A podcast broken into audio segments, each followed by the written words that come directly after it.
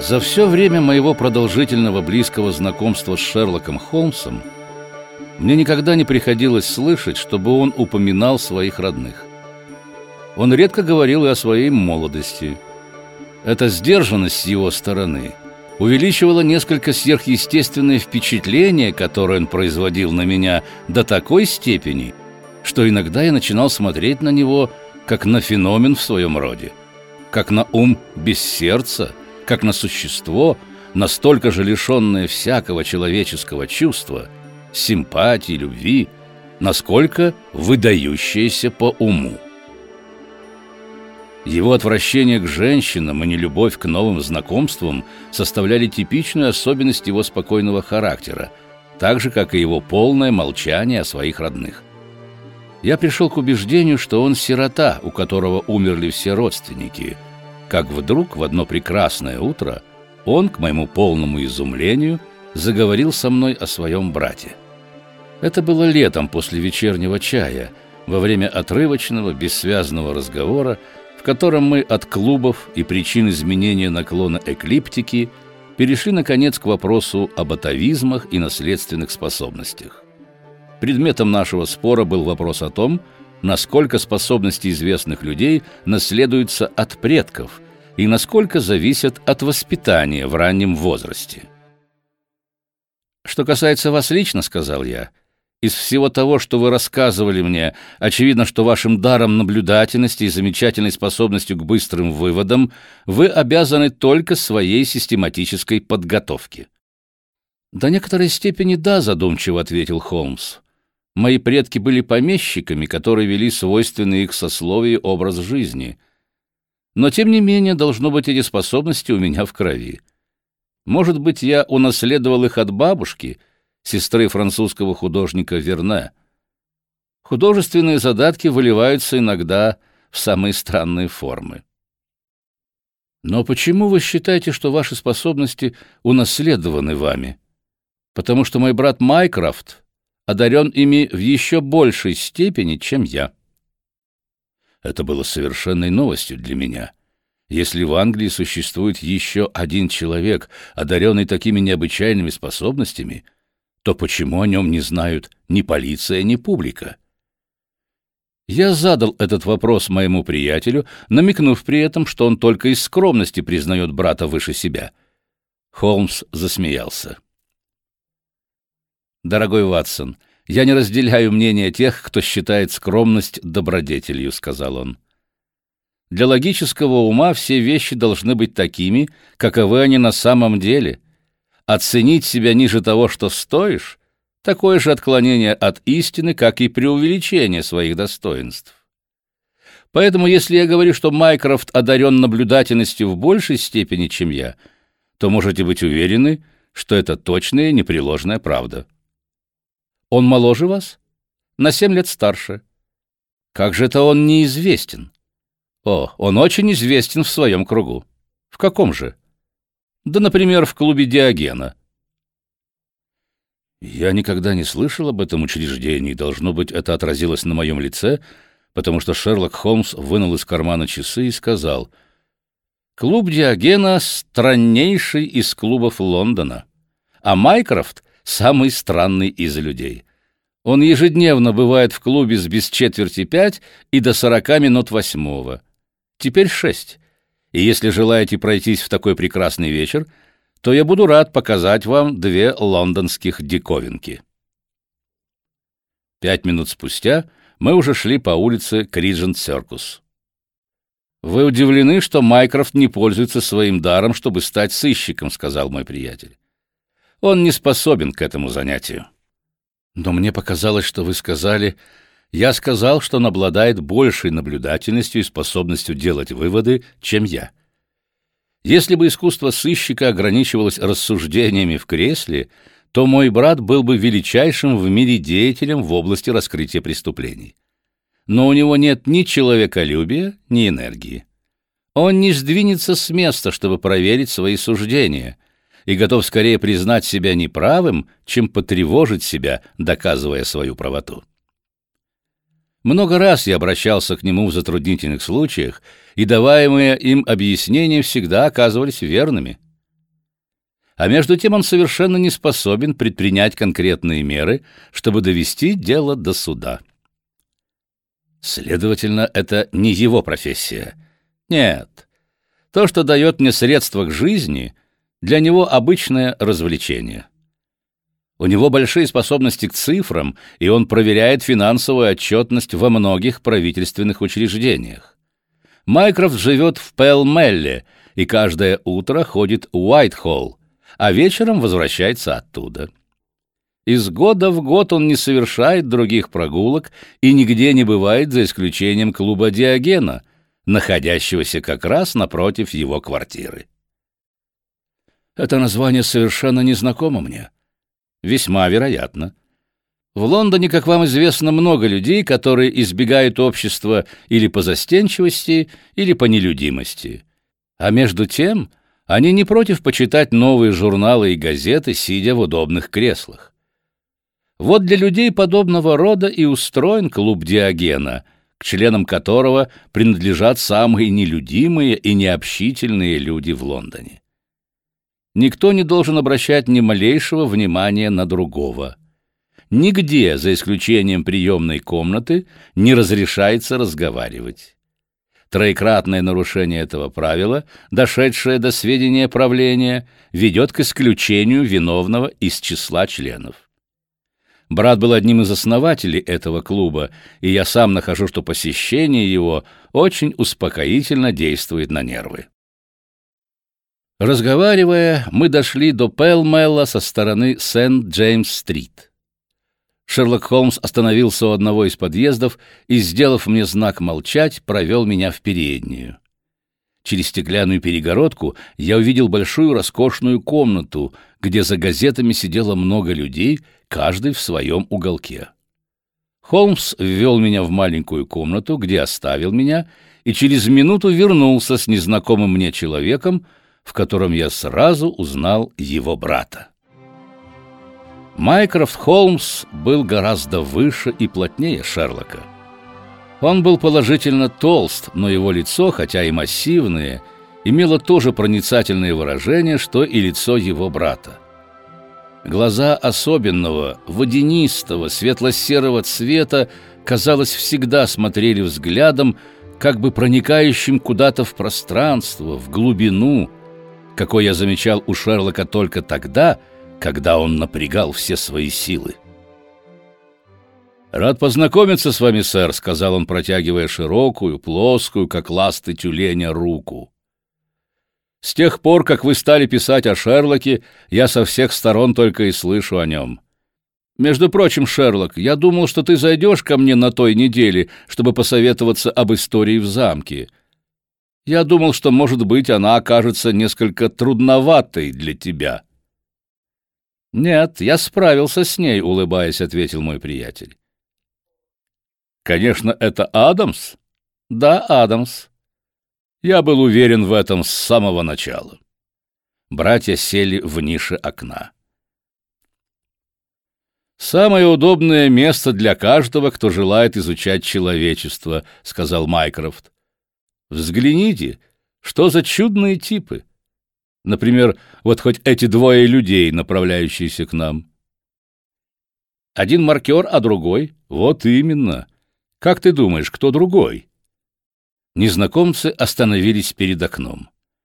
Несколько меловых пятен на жилетном кармане одного из них были единственным указанием на его близость к бильярду, насколько я мог заметить. Другой был смуглый человек — в сдвинутой на затылок шляпе и с несколькими свертками под мышкой. «Должно быть бывший военный», — сказал Шерлок, «и только что вышедший в отставку». «По-моему, служил в Индии. Офицер в отставке. Думаю, артиллерист», — сказал Шерлок. «И вдовец. Но у него есть ребенок. Дети, милый мой, дети». «Ну, это уж слишком», — смеясь, заметил я. Несомненно, нетрудно сказать, что человек такой в выправке, очевидно привыкший повелевать, с таким загорелым лицом, военный, недавно вернувшийся из Индии, — ответил Холмс. Что он недавно оставил службу, видно из того, что он еще носит военные сапоги, — заметил Майкрофт. Походка у него не кавалерийская, а между тем он носил фуражку на бок, что видно по более светлой коже на одной стороне лба. Для сапера он слишком тяжеловесен, он артиллерист. Потом траурный костюм указывает на то, что он потерял кого-то очень близкого. То, что он сам делает покупки, как бы указывает на то, что он лишился жены. Вы видите, он купил детские вещи. По погремушке можно заключить, что у него есть очень маленький ребенок. Жена, вероятно, умерла родами. Книга с картинками под мышкой указывает на то, что ему приходится заботиться еще о другом ребенке. Я начал понимать, почему мой приятель говорит, что его брат обладает еще большими способностями, чем он. Шерлок взглянул на меня и улыбнулся. Майкрофт взял щепотку табаку из черепаховой табакерки и смахнул порошинки с сюртука большим красным шелковым платком. «Между прочим, Шерлок, — сказал он, — у меня есть кое-что как раз по сердцу тебе» очень странное дело, о котором меня просили высказать свое мнение. У меня не хватило энергии заняться им как следует, но оно дало мне основания для очень интересных предположений. Если хочешь выслушать факты, с удовольствием, дорогой Майкрофт. Майкрофт написал несколько слов на листке, вырванном из записной книжки, позвонил и отдал записку вошедшему лакею. «Я попросил мистера Мелоса зайти сюда», — сказал он. «Он живет над моей квартирой, и я немного знаком с ним. Вот почему он и обратился ко мне в своем затруднительном положении. Мистер Мелос — грек по происхождению и замечательный лингвист. Он живет частично судебными переводами, частично работая проводником при богатых путешественниках с Востока, останавливающихся в отелях на Нортмунберленд-авеню. Через несколько минут к нам вошел маленький толстый человек. Оливковое лицо и черные, как уголь, волосы ясно выдавали его южное происхождение, хотя по разговору его можно было счесть за образованного англичанина. Он торопливо пожал руку Шерлоку Холмсу, и его темные глаза заблестели от удовольствия, когда он узнал, что этот специалист желает выслушать его историю. Я не предполагаю, чтобы полиция поверила мне. Честное слово, не предполагаю, сказал он жалобным голосом. Только потому, что им не приходилось слышать ничего подобного. Они думают, этого и быть не может. Но я не успокоюсь, пока не узнаю, что сталось с моим несчастным с пластырем на лице. «Я весь внимание», — проговорил Шерлок Холмс.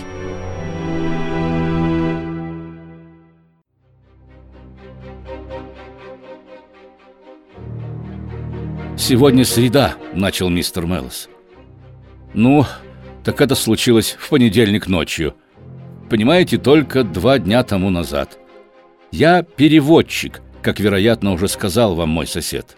Я перевожу на разные языки, но так как я грек по происхождению и ношу греческую фамилию, то больше всего имею дело с этим языком». В продолжение многих лет я состою главным переводчиком с греческого языка в Лондоне, и мое имя хорошо известно во всех отелях. Довольно часто случается, что за мной присылают в самые неподходящие часы в случаях каких-либо приключений с иностранцами или когда приехавшие с поздними поездами путешественники требуют моих услуг. Поэтому я нисколько не удивился, когда в понедельник ночью – ко мне явился некий мистер Летимер, очень элегантный молодой человек, и попросил меня поехать с ним в ожидавшем его кэбе. К нему приехал по делу один приятель-грек, рассказал он. И так как он говорит только на своем языке, то и понадобились услуги переводчика. Из его слов я понял, что дом его находится поблизости, в Кенсингтоне. Казалось, он очень торопился, так как поспешно усадил меня в кэп, когда мы вышли на улицу. Я сказал «в кэп», но скоро мне показалось, что я очутился в карете. Во всяком случае, экипаж был обширнее обыкновенного четырехколесного лондонского орудия пытки, а обивка, хотя и потрепанная, была из дорогой материи. Мистер Леттимер уселся напротив меня, и мы проехали по Чаринг-Кроссу к Шефтсбери-авеню. Затем мы выехали на Оксфорд-стрит, и я только было заговорил о том, что мы делаем большой крюк, как речь моя была прервана необычайным поведением моего спутника. Он начал с того, что вынул из кармана страшного вида кистень, налитый свинцом, и стал размахивать им, как будто пробуя его тяжесть, потом, не говоря ни слова, положил его на сиденье рядом с собой. После этого он поднял окна с обеих сторон, и я увидел, что они заклеены бумагой, как будто для того, чтобы помешать мне смотреть на улицу. «Сожалею, что мешаю вам смотреть, мистер Меллос», — сказал он. «Дело в том, что я не хочу, чтобы вы видели то место, куда мы едем. Мне было бы неудобно, если бы вы могли найти дорогу туда». Можете себе представить, как я был поражен этими словами. Мой спутник был сильный, широкоплечий парень, и, не говоря уже о кистине, я ни в коем случае не мог бороться с ним. «Меня очень удивляет ваше поведение, мистер Леттимер», — пробормотал я. «Вы должны понимать, что поступаете незаконно». «Без сомнения, это в своем роде вольность», — ответил он. «Но мы вознаградим вас за это. Однако должен предупредить вас, мистер Меллос, что если в эту ночь вы поднимете тревогу или сделаете что-либо, что будет угрожать моим интересам, вы навлечете на себя серьезные неприятности». Прошу вас помнить, что никто не знает, где вы находитесь, и в этой карете, так же, как и в моем доме, вы совершенно в моей власти». Он говорил спокойно, но в его тоне слышалась угроза. Я продолжал сидеть молча, недоумевая, зачем он похитил меня. Мы ехали около двух часов. Я никак не мог догадаться, куда меня везут. Иногда по стуку камней можно было подумать, что мы едем по шоссе. Иногда по тихой, спокойной езде можно было предположить, что карета катится по асфальту. Но за исключением этой разницы в звуках не было ничего, что могло бы помочь мне догадаться, где мы. Бумага на окнах была непроницаема, а переднее окно затянуто синей занавеской. Мы выехали из Пэлмэлла в четверть восьмого, а на моих часах было без десяти минут девять. Когда наш экипаж наконец остановился, мой спутник опустил окно, и я мельком увидел низкий свод подъезда, где горела лампа. Когда я поспешно вышел из кареты, дверь подъезда распахнулась, и я очутился в доме. У меня осталось смутное впечатление, что перед входом была лужайка и деревья. Не могу сказать, была ли то усадьба или просто дом в деревне. В доме горела лампа под цветным колпаком. Ее огонь был притушен так сильно, что я едва мог разглядеть довольно большую переднюю, увешанную картинами. В полумраке я заметил — что дверь нам отворил маленький, невзрачный, сутуловатый человек средних лет. Когда он повернул к нам свет, я увидел, что он был в очках. — Это мистер Меллос, Гарольд? — спросил он. — Да. — Отлично. Надеюсь, вы не сердитесь на нас, мистер Меллос, но мы не могли обойтись без вас. Если вы хорошо отнесетесь к нам, то не пожалеете. Но если вздумаете сыграть с нами какую-нибудь штуку, то сохрани вас Бог.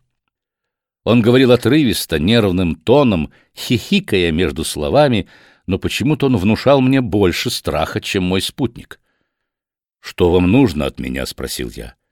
«Только чтобы вы задали несколько вопросов одному господину, греку, который у нас в гостях, и перевели бы нам его ответы. Но говорите только то, что вам скажут, или Тут он опять нервно захихикал. «Лучше бы вам было не родиться». Говоря это, он отворил дверь и ввел меня в комнату, по-видимому, роскошно убранную, но также плохо освещенную одной полупотушенной лампой. Комната была большая, и потому как мои ноги утопали в ковре, можно было судить, что богато меблированная. Я мимоходом заметил бархатные стулья, высокий белый мраморный камин и, как мне показалось, с одной его стороны набор японского оружия. Как раз под лампой стоял стул. Пожилой человек указал мне на него. Молодой вышел из комнаты и внезапно вернулся через другую дверь, ведя за собой джентльмена, одетого во что-то вроде халата — Джентльмен медленно приближался ко мне. Когда он вошел в круг слабого света, отбрасываемого лампой, я ужаснулся при его виде. Он был смертельно бледен. Его выпуклые глаза сверкали, как у человека, дух которого сильнее плоти. Но что поразило меня больше всех признаков физической слабости, это то, что все его лицо было покрыто полосами пластыря, скрещивавшимися между собой. Таким же большим куском пластыря был закрыт и рот. «У тебя доска, Гарольд!» — крикнул пожилой, когда вошедшее странное существо скорее упало, чем село на стул. «Свободны у него руки?» «Ну, дай ему грифель». «Задавайте ему вопросы, мистер Меллос, а он будет писать ответы. Прежде всего, спросите его, готов ли он подписать бумаги». Глаза незнакомца вспыхнули. «Никогда!» — написал он по-гречески на доске. «Ни на каких условиях?» — спросил я по приказанию нашего тирана. «Только в том случае, если я увижу, что ее будет венчать мой знакомый греческий священник». Пожилой захихикал язвительно. «Вы ведь знаете, что ожидает вас в таком случае? Лично мне все равно». Вот несколько вопросов и ответов из нашего странного разговора, частью устного, частью письменного.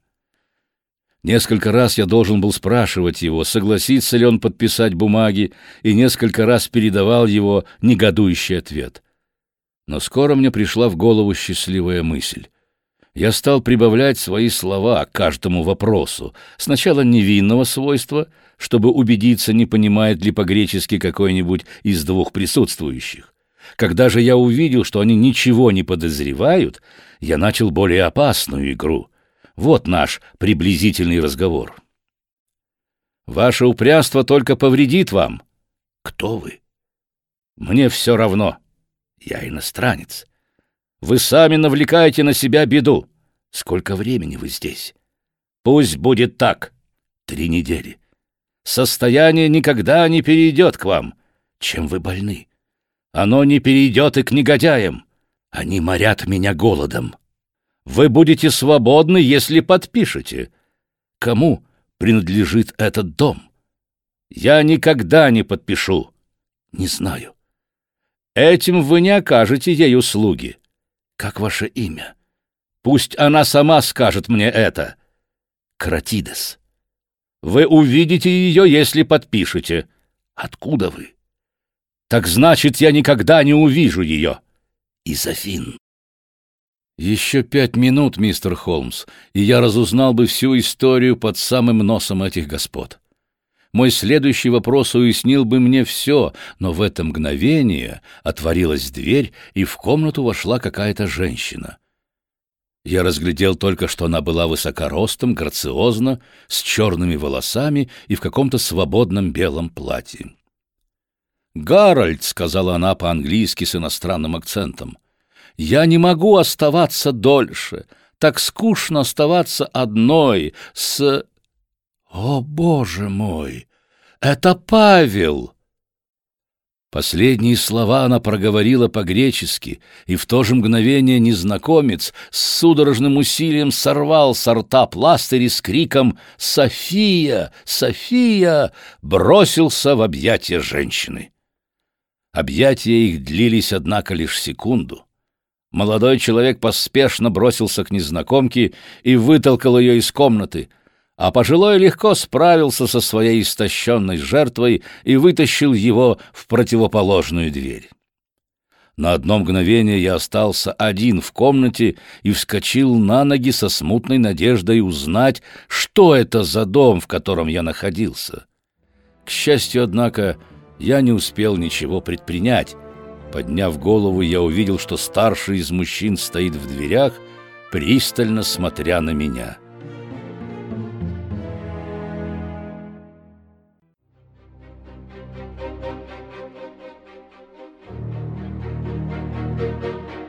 «Довольно, мистер Меллос», — сказал он.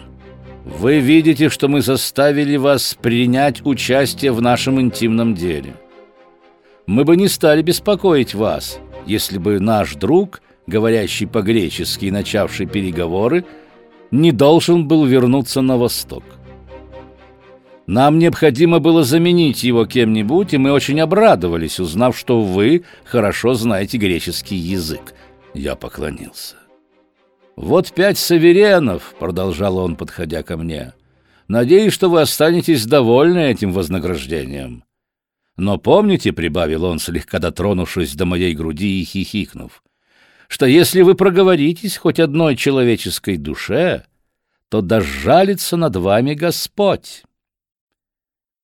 Не могу вам передать, какое отвращение, какой ужас внушал мне этот человек. Теперь, когда на него падал свет лампы, я мог получше его разглядеть. Лицо у него было бледное, с резкими чертами, с маленькой остроконечной реденькой бородкой. Говоря, он вытягивал лицо и передергивал губами и веками, словно человек, страдающий пляской святого Витта. Я невольно подумал, что его странный смех также был симптомом нервной болезни. Но самым ужасным в его лице были глаза, серые, стального цвета, с холодным блеском, с выражением злобной, непреклонной жестокости в глубине. «Мы узнаем, если вы проговоритесь», — сказал он. «У нас есть свои способы добывать нужные нам сведения. Ну-с, экипаж ожидает вас, и мой друг проводит вас домой». Меня поспешно провели по передней и втолкнули в карету так, что я опять успел увидеть только деревья и сад. Мистер Леттимер шел за мной по пятам и молча сел на свое прежнее место напротив меня. Снова, в полном безмолвии, с поднятыми стеклами, мы проехали бесконечное пространство, пока, наконец, карета не остановилась. Только что пробила полночь. «Вы выйдете здесь, мистер Меллос», — сказал мой спутник. «Сожалею, что вынужден высадить вас так далеко от вашего дома, но делать нечего. Всякая ваша попытка последовать за каретой только навредит вам». Говоря это, он отворил дверцу, и только я успел выпрыгнуть, как кучер ударил по лошади, и экипаж быстро помчался. Я в изумлении оглянулся вокруг. Я был на пустыре, поросшем темными кустарниками. Вдали виднелась линия домов, в верхних этажах которых кое-где мелькали огни. С другой стороны я увидел красные сигнальные фонари железной дороги. Экипаж, в котором я приехал, уже исчез из виду. Я продолжал стоять, оглядываясь и стараясь догадаться, где бы я мог быть, как вдруг услыхал, что кто-то подходит ко мне в темноте. Когда незнакомец подошел ближе, то оказался железнодорожным сторожем. «Можете мне сказать, что это за место?» — спросил я. «Уансуарт Коммон», — ответил сторож. «Могу я попасть на поезд, идущий в город?» Если пройдете до станции Клепкем, это с милю отсюда, то поспеете как раз к последнему поезду. Так и окончилось мое приключение, мистер Холмс. Не знаю, где я был, с кем говорил, не знаю ничего, кроме того, что рассказал вам. Знаю только, что там происходит что-то ужасное, и что мне хотелось бы помочь этому несчастному.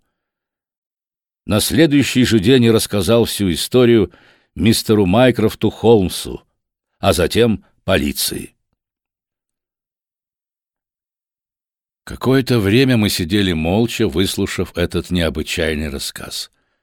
Затем Шерлок Холмс взглянул на брата и спросил, «Предприняты какие-нибудь шаги?» Майкрофт взял газету Daily News, лежавшую на столе. Награда тому, кто сообщит какие-либо сведения о местонахождении джентльмена греческого происхождения Павла Кратидеса из Афин, не знающего английский язык. Такая же награда тому, кто сообщит что-либо о даме гречанке по имени София. X2473. Это объявление было помещено во всех ежедневных газетах, но ответа не последовало. Не справлялись в греческом посольстве? Справлялся, там ничего не знают. Так надо телеграфировать начальнику полиции в Афинах. «Вся энергия нашей семьи сосредоточилась в Шерлоке», — сказал Майкрофт, обращаясь ко мне. «Ну так берись за это дело и дай мне знать, если добьешься толку». «Конечно», — ответил мой приятель, вставая со стула. «Я сообщу обо всем и тебе, и мистеру Мелосу. А пока, мистер Мелос, будь я на вашем месте, я стал бы остерегаться, так как эти негодяи уже узнали по объявлениям о том, что вы выдали их». На пути домой Холмс зашел на телеграф и послал несколько телеграмм. «Видите, Ватсон, «Мы, во всяком случае, не потеряли вечера даром», — заметил он. «Некоторые из самых интересных моих дел попали ко мне через Майкрофта. В только что услышанном нами загадочном происшествии есть несколько особенных черт, хотя, в общем, оно допускает только одно объяснение. Вы надеетесь прояснить это дело?» Ну, зная столько, сколько нам уже известно, было бы странно, если бы мы не раскрыли его. У вас у самого, должно быть, уже составилась какая-нибудь теория насчет услышанного нами? В общих чертах, да. Ну, что же вы думаете? Мне кажется очевидным, что эта молодая гречанка увезена молодым англичанином, Гарольдом Летимером. Откуда? Может быть, из Афин. Шерлок Холмс покачал головой. Этот молодой человек не говорит ни слова по-гречески. Барышня порядочно говорит по-английски. Из этого можно вывести заключение, что она уже какое-то время находится в Англии, а он никогда не бывал в Греции. Ну, хорошо. Предположим тогда, что она приехала в Англию, и этот Гарольд уговорил ее бежать с ним. Это более вероятно. Тогда брат, я думаю, она приходится ему сестрой, приезжает в Англию, чтобы вмешаться в их отношения. По неосторожности он попадает в руки молодого человека и его пожилого товарища. Они хватают приезжего и стараются силой принудить его подписать какие-то бумаги, чтобы завладеть состоянием молодой девушки, опекуном которой он, может быть, состоит. Он отказывается. Для того, чтобы вести переговоры, им нужен был переводчик — и они нашли мистера Мелоса. Раньше у них был другой переводчик. Девушки не говорили о приезде брата, и она узнала об этом совершенно случайно. «Превосходно, Ватсон!» — вскрикнул Холмс. «Я действительно думаю, что вы недалеки от истины. Видите, все карты в наших руках. Остается только остерегаться насилия со стороны этих господ. Если они дадут нам достаточно времени, мы накроем их. Но как найти, где находится их дом? Ну, если наши предположения правильны, и имя этой девушки София Кратидес, или, по крайней мере, это ее прежняя фамилия, то нетрудно будет напасть на ее след. Это наша главная надежда, так как брат, по-видимому, совершенно чужой здесь. Ясно, что прошло уже какое-то время с тех пор, как Гарольд вступил в отношения с этой девушкой. Во всяком случае, несколько недель, так как брат успел узнать это в Греции и приехать сюда. Если они жили в одном месте все это время, то мы должны получить какой-нибудь ответ на публикацию Майкрофта. За время этого разговора мы дошли до нашего дома на Бейкер-стрит. Холмс первым поднялся по лестнице и, отворив дверь в нашу комнату, вздрогнул от удивления. Я заглянул ему через плечо и также изумился. Майкрофт Холмс сидел в кресле и курил трубку. «Входи, Шерлок!» «Войдите, сэр», — любезно проговорил он, улыбаясь при виде наших изумленных лиц. «Ты не ожидал от меня такой прыти, Шерлок? Но это дело имеет кое-что особенно привлекательное для меня». «Как ты попал сюда?» «Я обогнал вас в кэбе. Открылось что-нибудь новое?» «Я получил ответ на публикацию». «А, да, через несколько минут после того, как вы ушли». «И что же?» Майкрофт Холмс вынул лист бумаги. «Вот записка», — сказал он, написанная мягким пером на дорогой бумаге кремового цвета пожилым болезненным человеком. Вот что он пишет. «Сэр, в ответ на ваше объявление от сегодняшнего числа могу сообщить вам, что я очень хорошо знаю молодую девушку, о которой идет речь. Если вы потрудитесь зайти ко мне, я сообщу вам некоторые подробности ее грустной истории. В настоящее время она живет в Бекингеме, в имении Мирты. С почтением, Дж. Давенпорт. «Он пишет из Нижнего Брикстона», — сказал Майкрофт Холмс. «Как думаешь, Шерлок, не съездить ли нам к нему, чтобы расспросить?» Жизнь брата дороже истории сестры, мой милый Майкрофт. Я думаю, мы заедем в Скотланд-Ярд за инспектором Грексоном и оттуда проедем прямо в Бекингем. Мы знаем, что человек обречен на смерть, и каждый лишний час имеет громадное значение. «Не захватить ли нам с собой мистера Мелоса?» – предложил я. «Нам может понадобиться переводчик». «Превосходно», – сказал Шерлок Холмс. Пошлите за экипажем и поедем немедленно». Говоря это, он выдвинул ящик стола, и я заметил, что он сунул револьвер в карман. «Да», — сказал он в ответ на мой вопросительный взгляд, — «из всего услышанного я сделал вывод, что мы имеем дело с чрезвычайно опасной шайкой».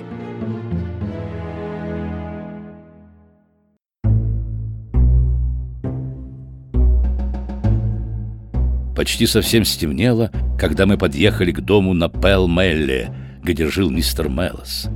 Как раз перед нами за ним заехал какой-то господин и увез его с собой. «Не можете ли сказать, куда?» — спросил Майкрофт Холмс.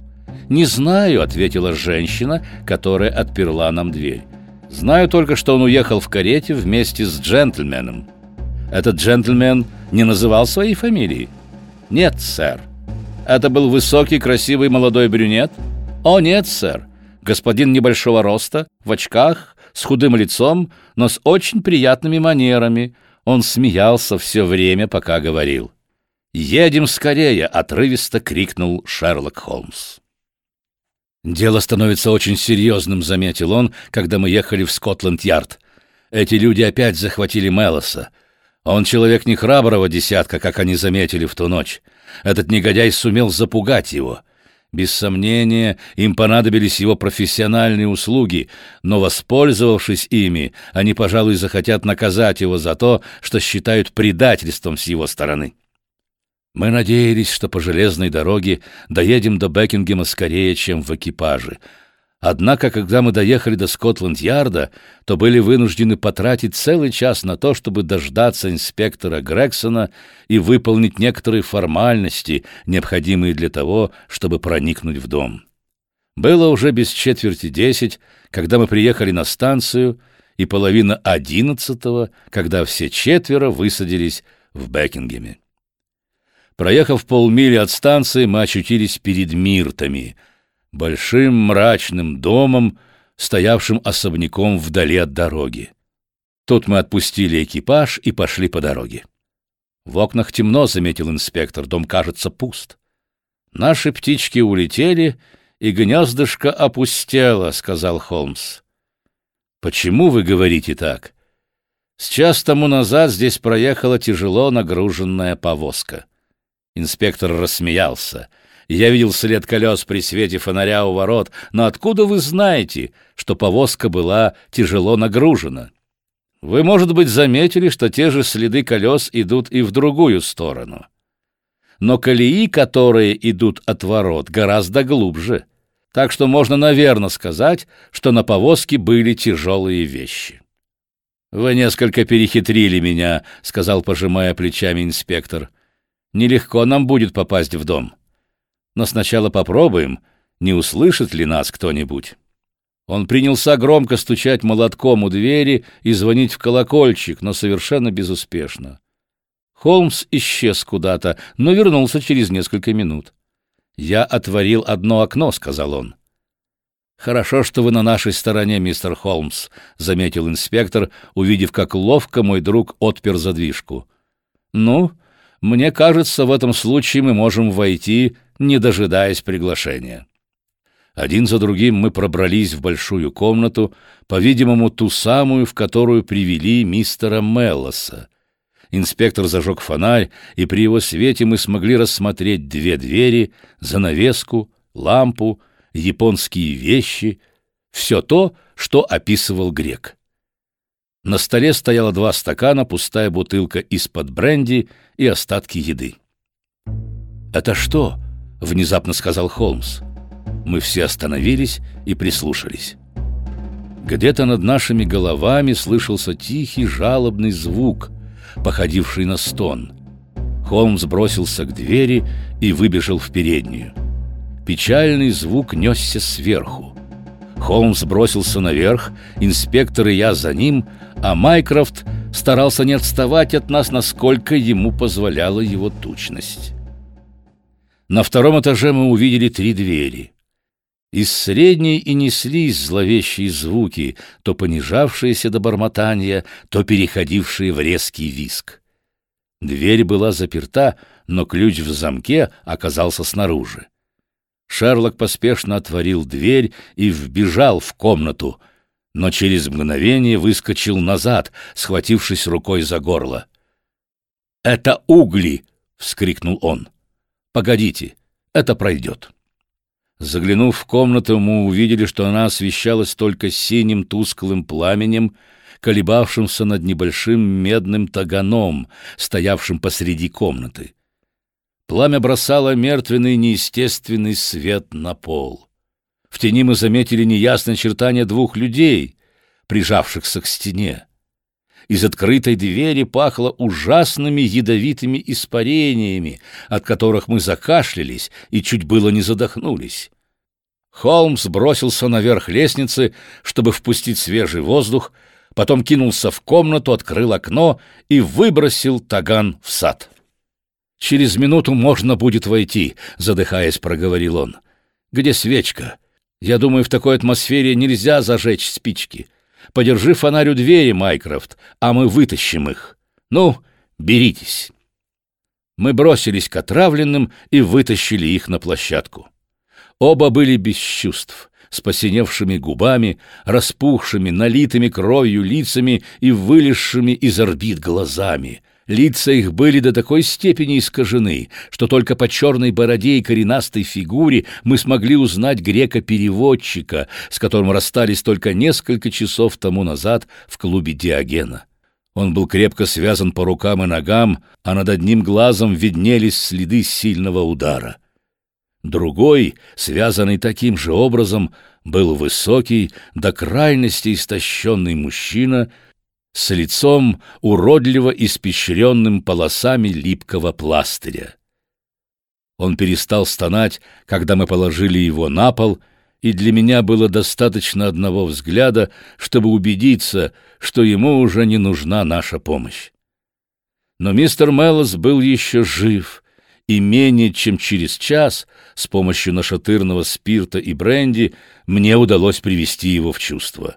Он открыл глаза, и я имел удовольствие убедиться в том, что моя рука спасла его от мрачной долины смерти, где сходятся все дороги. История, которую он рассказал нам, оказалась простой и подтвердила все наши предположения. Посетитель, пришедший к мистеру Мелосу, вынул из рукава нож и так напугал грека своими угрозами, что вторично увез его с собой. Этот хихикающий негодяй имел на несчастного лингвиста почти гипнотическое влияние. Мелос не мог даже говорить о нем без дрожи и не бледнее. Его поспешно увезли в Бекингем, и там ему пришлось быть переводчиком при свидании еще более драматическим, чем первое. Англичане угрожали пленнику немедленной смертью, если он не согласится на их требования. Наконец, видя, что никакие угрозы не действуют, они втолкнули его обратно в его тюрьму и, упрекнув Мелоса в предательстве из-за газетного объявления, оглушили его ударом палки. Он потерял сознание и опомнился только тогда, когда мы привели его в чувство. Таково было странное приключение, случившееся с греком-переводчиком и до сих пор еще не вполне ясное. Повидавшись с джентльменом, ответившим на публикацию, мы узнали, что несчастная молодая девушка происходила из богатой греческой семьи и приезжала в Англию к своим знакомым. Там она встретилась с молодым человеком, Гарольдом Летимером, который приобрел над ней сильное влияние и уговорил ее бежать с ним.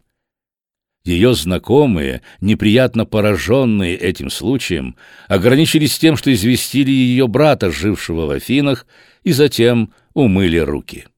Брат по приезде в Англию по неосторожности попал в руки Летимера и его сообщника Вильсона Кэмпа, человека с самым темным прошлым.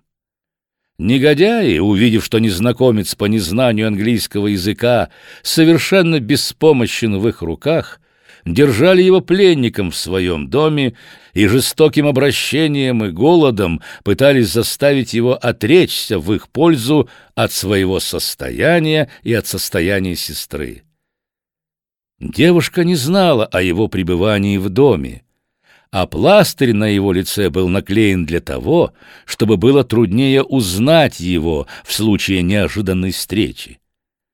Но, несмотря на эту предосторожность, она с женской наблюдательностью сразу узнала его при первом визите переводчика. Впрочем, бедная девушка также была пленницей, так как в доме не было никого, кроме человека, исполнявшего роль кучера, и его жены, которые оба были сообщниками заговорщиков. Убедившись, что тайна их открыта, от пленника ничего не добьешься, негодяи бежали с девушкой из нанятого ими меблированного дома, сначала отомстив, как они думали, и тому, с кем им не удалось справиться, и выдавшему их. Через несколько месяцев мы получили из Будапешта интересную газетную вырезку. В ней сообщалось о трагической смерти двух англичан, путешествовавших с какой-то женщиной. Оба они были найдены заколотыми – и венгерская полиция предполагала, что они нанесли друг другу смертельные раны во время ссоры. Но мне кажется, что Холмс придерживается иного мнения. И до сих пор он предполагает, что если бы можно было отыскать гречанку, мы узнали бы, как было отомщено все зло, причиненное ей и брату.